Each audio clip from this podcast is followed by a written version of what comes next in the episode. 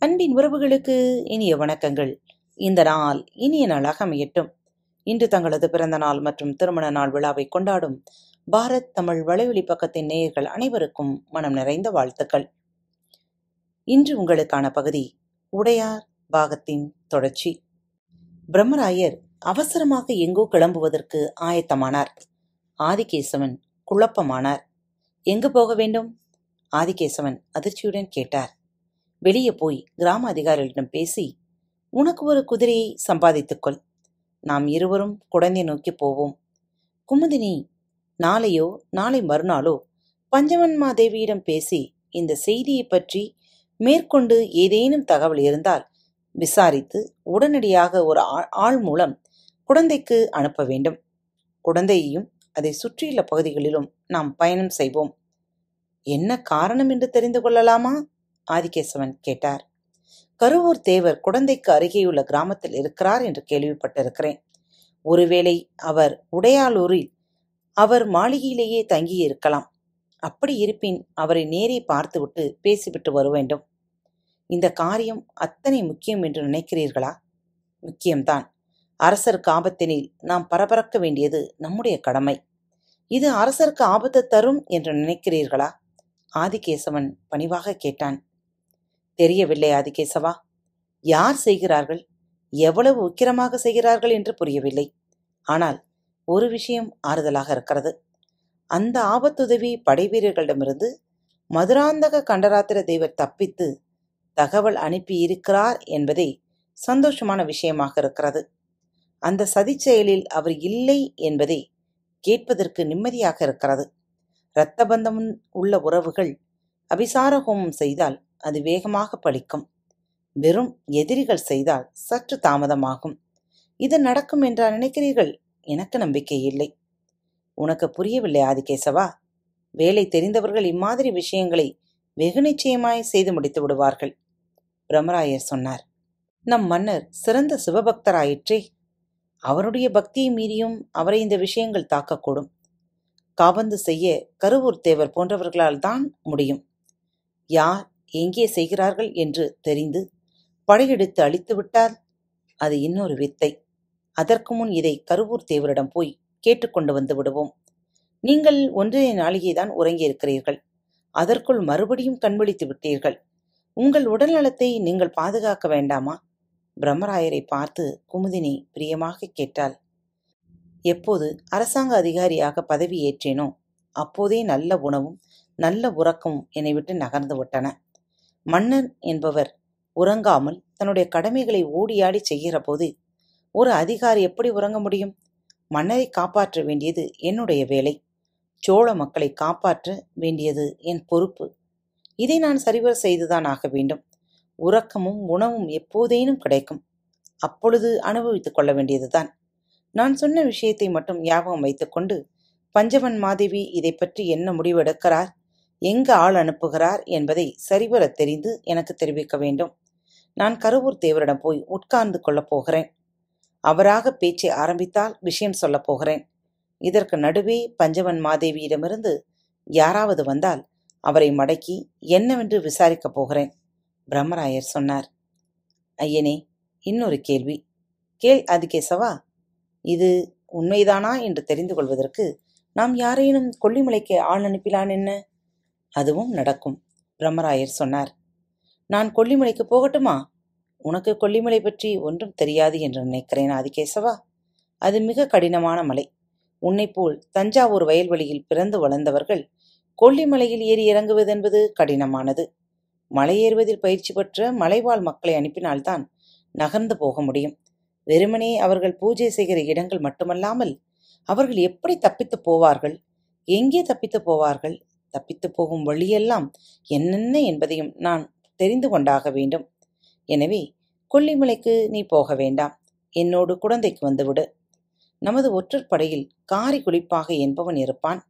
அவன் குள்ளன் மலைவாசி விரைவாக குதிரை ஓட்டுவதில் வல்லவன் நல்ல வேஷதாரி. அவன் ஒரு கோமாளியைப் போல் நகரங்களில் நடனமாடி நிறைய தகவல்கள் கொண்டு வந்திருக்கிறான். அவனை திருவையாறில் நிறுத்தி வைத்திருக்கிறேன். போகும்போது அவனுக்கு இந்த விஷயங்களை விளக்கமாகச் சொல்லி கொல்லிமலைக்கு மூன்று ஆட்களோடு அனுப்பி அங்கிருந்து அந்த ஆட்களிடம் தகவல்கள் அனுப்பி கொண்டே இருக்க வேண்டும் என்று தெரிவித்துவிட்டு பின்பு நாம் குழந்தை நோக்கி பயணம் தொடர வேண்டும். நீ அரசாங்க அதிகாரி. எவரையேனும் முன்னே அனுப்பி காரி குளிப்பாகையை தயாராக இருக்கச் சொல். குந்தினி உன்ன என்ன இருக்கிறது? என்று அடிக்குரலில் குமுதினியை பார்த்து கேட்டார். பிரம்மராயர் கேட்ட உடனேயே குமுதினி சமையலறையை நோக்கி ஓடினாள். அப்பங்கள் கொண்டு வந்தார். கஞ்சியில் மோர் விட்டு கலக்கினாள்.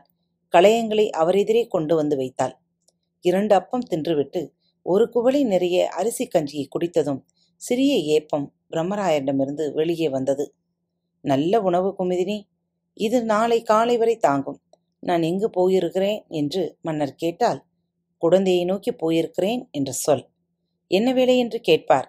குழந்தைக்கு அருகே நிலம் மடக்குகிற வேலை தொடர்ந்து நடந்து கொண்டிருக்கிறது. அந்த நிலம் மடக்குகிற வேலையை மேற்பார்வை பார்க்க போயிருக்கிறார் என்று அரசரிடம் தெரிவித்துவிடு. நான் குழந்தையில் அந்த வேலையையும் பார்க்க போகிறேன். எனவே நீ அரசரிடம் பொய் சொல்லுவது போல் ஆகாது. அதனால் தயக்கமின்றி தைரியமாக அரசரிடம் பேசு. வேறு ஏதாவது வேண்டுமா குமுதினி? கை செலவுக்கு காசு இருக்கிறதா? ஆகா நீங்கள் வருடா வருடம் கொடுத்து கொண்டு இருக்கின்ற பொற்களஞ்சுகளையும் இருநூறு களம் நெல்லும் எங்களுக்கு போதுமானதாக இருக்கிறது. மிஞ்சியவற்றை நாங்கள் ஊர் மக்களுக்கு தானமாகவும் தருகிறோம். எங்கள் நிலங்களிலும் நல்ல விளைச்சல் இருக்கிறது. செல்வத்திற்கு குறைவே இல்லை. கருவூர் தேவரிடம் பேச நேரின் ஒரு சிறிய உதவி செய்ய வேண்டும். குமுதினி தாழ்மையுடன் கேட்டாள். என்னது? பிரமராயர் வினவினார். எனக்கு பிள்ளை பேர் இல்லை. சோழ தேசத்திற்காகவும் உடையார் ஸ்ரீ ராஜராஜ தேவருக்காகவும் என் வாழ்க்கையை தத்தம் செய்து கொடுத்திருக்கிறேன். உங்கள் ஒற்றற்படையில் ஒரு முக்கியமான ஆளாக இருக்கிறேன். ஆனாலும் இது தாண்டி நான் ஒரு பெண். ஒருவருக்கு மனைவி. நான் தாயாக விரும்புவது தவறில்லை என்று நினைக்கிறேன். தயவு செய்து தாயாகும் பாக்கியத்தை நான் பெற வேண்டும் என்று கருவூர் தேவரை ஆசீர்வாதம் செய்யச் சொல்லுங்கள். பழமன்னேரி குமுதினி என்றால் அவருக்கு தெரியும். மூன்று வேளை என் அகத்திலே அவர் உணவு உண்டிருக்கிறார். அவரோடு காவிரி கரையில் ஒரு நாள் முழுவதும் அலைந்திருக்கிறேன். நல்ல தாவரங்களை அவர் எனக்கு இனங்காட்டியிருக்கிறார் எனவே அவர் என்னை ஞாபகம் வைத்திருப்பார். தயவு செய்து குமுதினி பிள்ளைவரம் கேட்டாலென்று தெரிவியுங்கள்.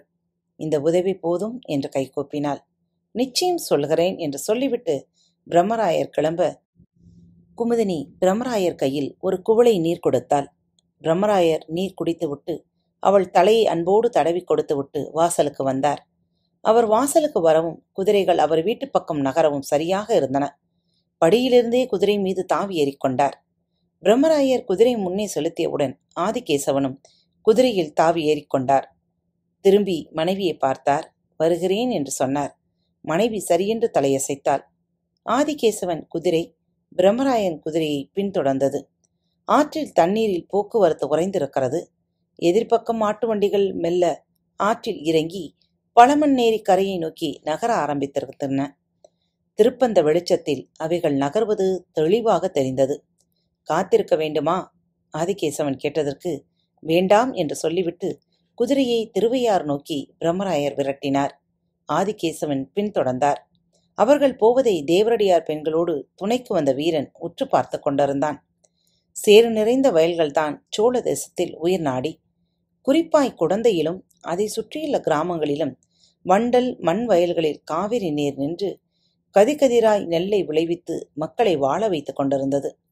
சித்திரை வைகாசி ஆணி மூன்று மாதத்திலும் கடும் வெயில் பூமியை தாக்க பூமி வறண்டு லேசாய் விரிசல் விட்டு மழைக்காக காத்திருக்கும். ஆடி மாத காற்றில் மண் புரளும் இலைகள் உதிரும் உரமாகும்.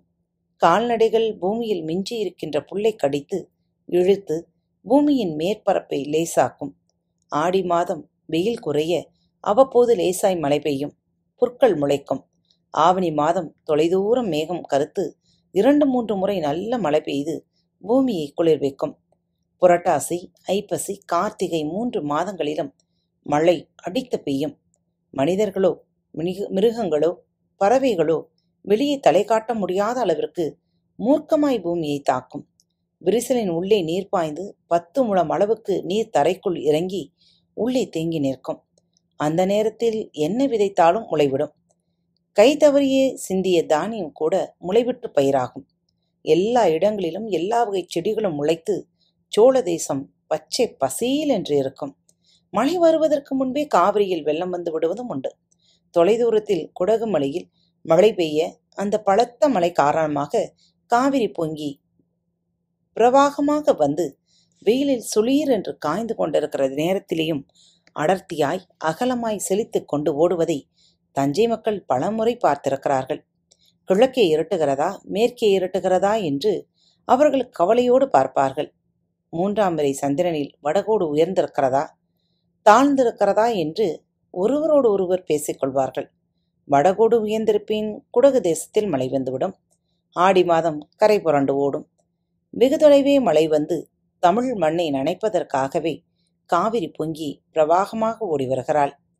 தாயார் விட்டு சீதனத்தை அள்ளி எடுத்துக்கொண்டு மிகுந்த ஆவலோடு திருச்சீரபுரம் நோக்கி ஓடி வந்து இதோ பார் என் நகத்தில் எத்தனை கொடுத்திருக்கிறார்கள்? எல்லாம் உங்களுக்குத்தான் என்று நல்ல சொத்து சுகத்தோடு வந்த மருமகளைப் போல காவிரி செயல்படுவாள். சோழ தேசத்து மக்களும் அதே அன்போடு காவிரிக்கு மரியாதை செய்வார்கள். வந்து விட்டாளா? வந்து விட்டாளா? என்று ஆவலாக கேட்டுக்கொள்வார்கள். காவிரியில் வெள்ளம் வருவது அற்புதமான காட்சி. மெல்ல மெல்ல மணல் தடவி கணுக்கால் அளவு நீர் விரையும் அந்த நீரை காலால் எட்டி உதைத்துக் கொண்டு சிறு பையன்களும் ஊருக்கு கொண்டு வருவார்கள். வா வா என்று மண்வெட்டியால் வழி செய்து அவளை தன் ஊருக்கு இழுத்து வருவார்கள்.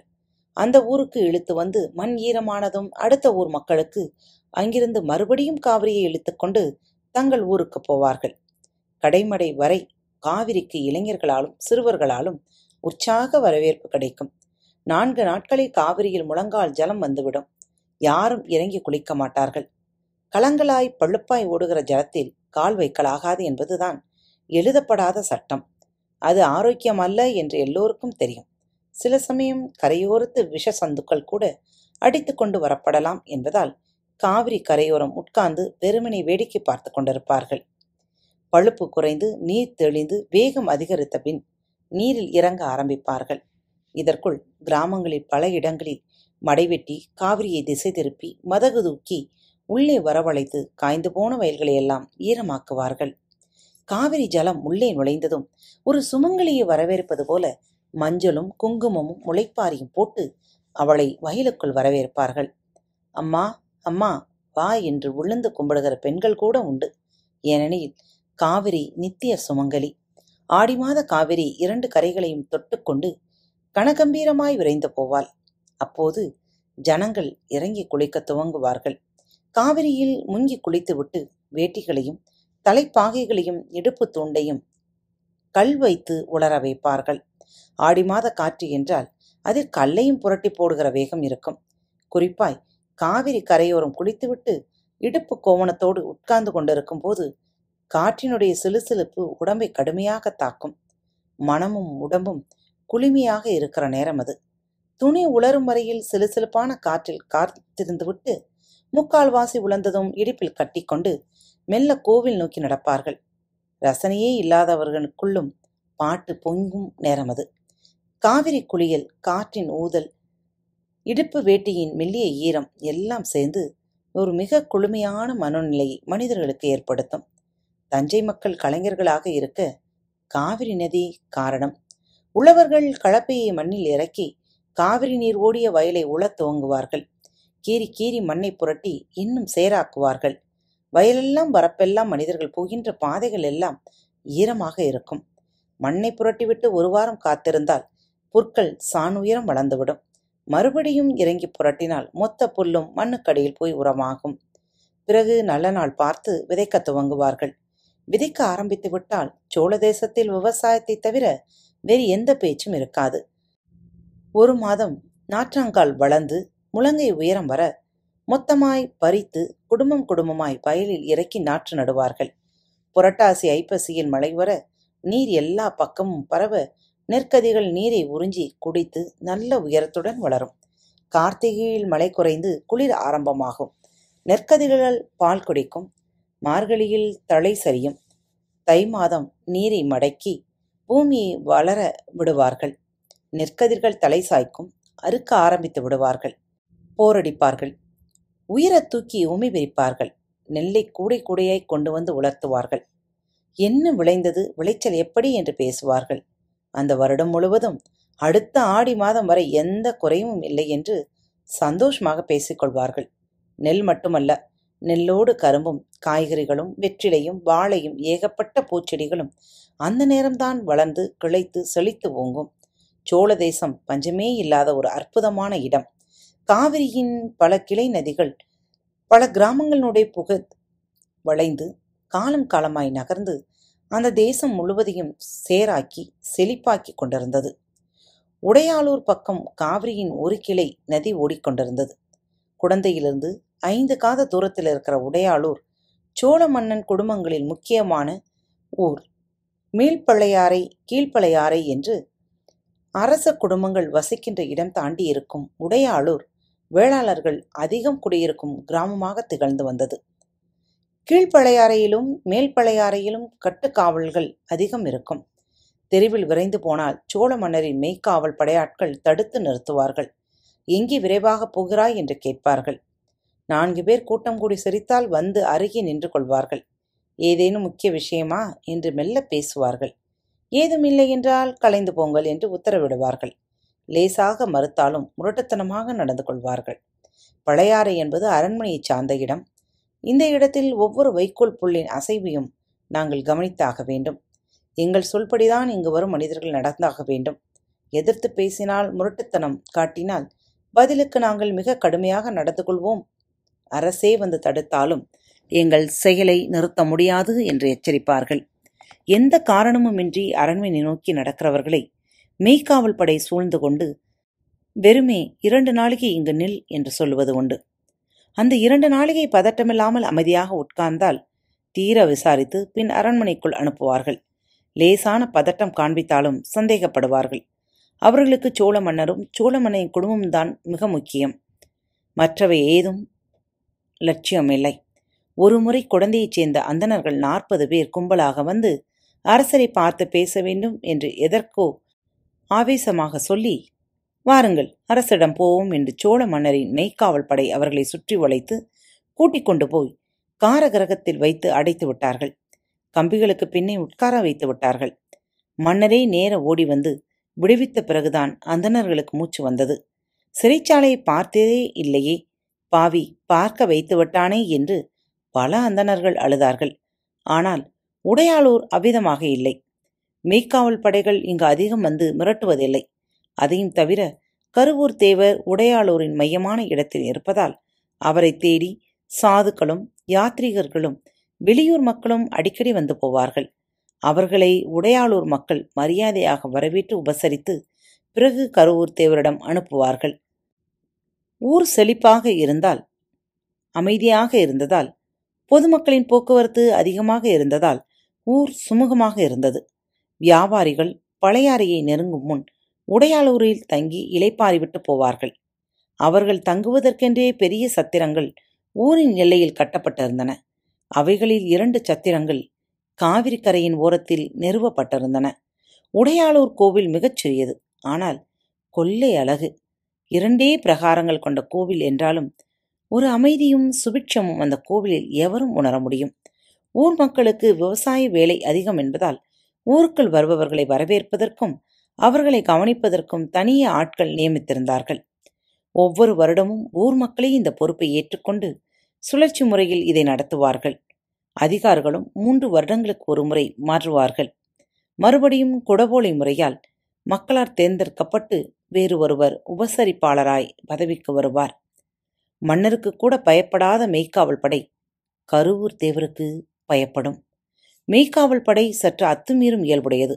வேண்டுமென்றே ஒரு மெய்க்காவல் வீரன் கருவூர் தேவரின் வீட்டு வாசலில் குதிரையை கட்ட அதை அவிழ்க்கும்படி கருவூர் தேவரின் வேலைக்காரி முத்தான பொன் நங்கை அதட்ட இங்குதான் கட்டுவேன் என்ன செய்வாய்? என்று அவன் உரத்த குரலில் பேச கருவூர் தேவர் மௌனமாக கேட்டுக்கொண்டிருந்தார் யாரும் பதில் பேசவில்லை என்பதால் அந்த மெய்க்காவல் வீரன் தன் குதிரையை அவிழ்த்துக் கொண்டு அதன் மேல் தாவி உட்கார்ந்தான். கருவூர் தேவர் வாய்விட்டு சிரித்தார். என்ன என்பது போல அந்த மெய்க்காவல் வீரன் அவரை பார்த்தான். ஏறிவிட்டாயல்லவா இனி இறங்க முடியாது என்று சொன்னார். என்ன சொல்கிறீர்? என்று ஏக வசனத்தில் அந்த வீரன் கேட்க உன்னால் இறங்க முடியாது. முத்து மாணிக்கத்திடம் மன்னிப்பு கேட்கும் வரை இந்த குதிரை உன்னை கீழே இறக்காது என்று கூர்மையாகச் சொன்னார். திடீரென்று குதிரை ஓடத் தொடங்கியது. காடு மேடு ஆறு சேறு வயல்கள் எல்லாம் தாண்டி பல காதங்களையும் அவனை சுமந்து ஓடியது. அந்த வீரனின் இடுப்பும் வாயும் வயிறும் நோக நோக ஓடியது. அவன் கதறி கதறி பல்வேறு விதங்களில் குதிரையை நிறுத்த முயற்சித்து தோல்வியடைந்தான். காத்துக் கொண்டிருங்கள். மற்றும் ஒரு நிகழ்ச்சி உங்கள் அனைவரையும் சந்திக்கும் வரை உங்களிடமிருந்து விடைபெற்றுக் கொள்வது உங்கள் அன்பு தோழி. அன்பின் நேயர்கள் அனைவருக்கும் இனிய வணக்கங்கள். பாரத் தமிழ் வலையொலி பக்கத்தை சப்ஸ்கிரைப் செய்யாதவர்கள் சப்ஸ்கிரைப் செய்து கொள்ளுங்கள். இந்த பகுதியை கேட்டு முடித்தவுடன் உங்களது கருத்துக்களை பதிவிட மறவாதீர்கள். உங்களுக்கான இமெயில் முகவரி கீழே உள்ள டிஸ்கிரிப்ஷன் பாக்ஸில் கொடுக்கப்பட்டுள்ளது. நன்றி.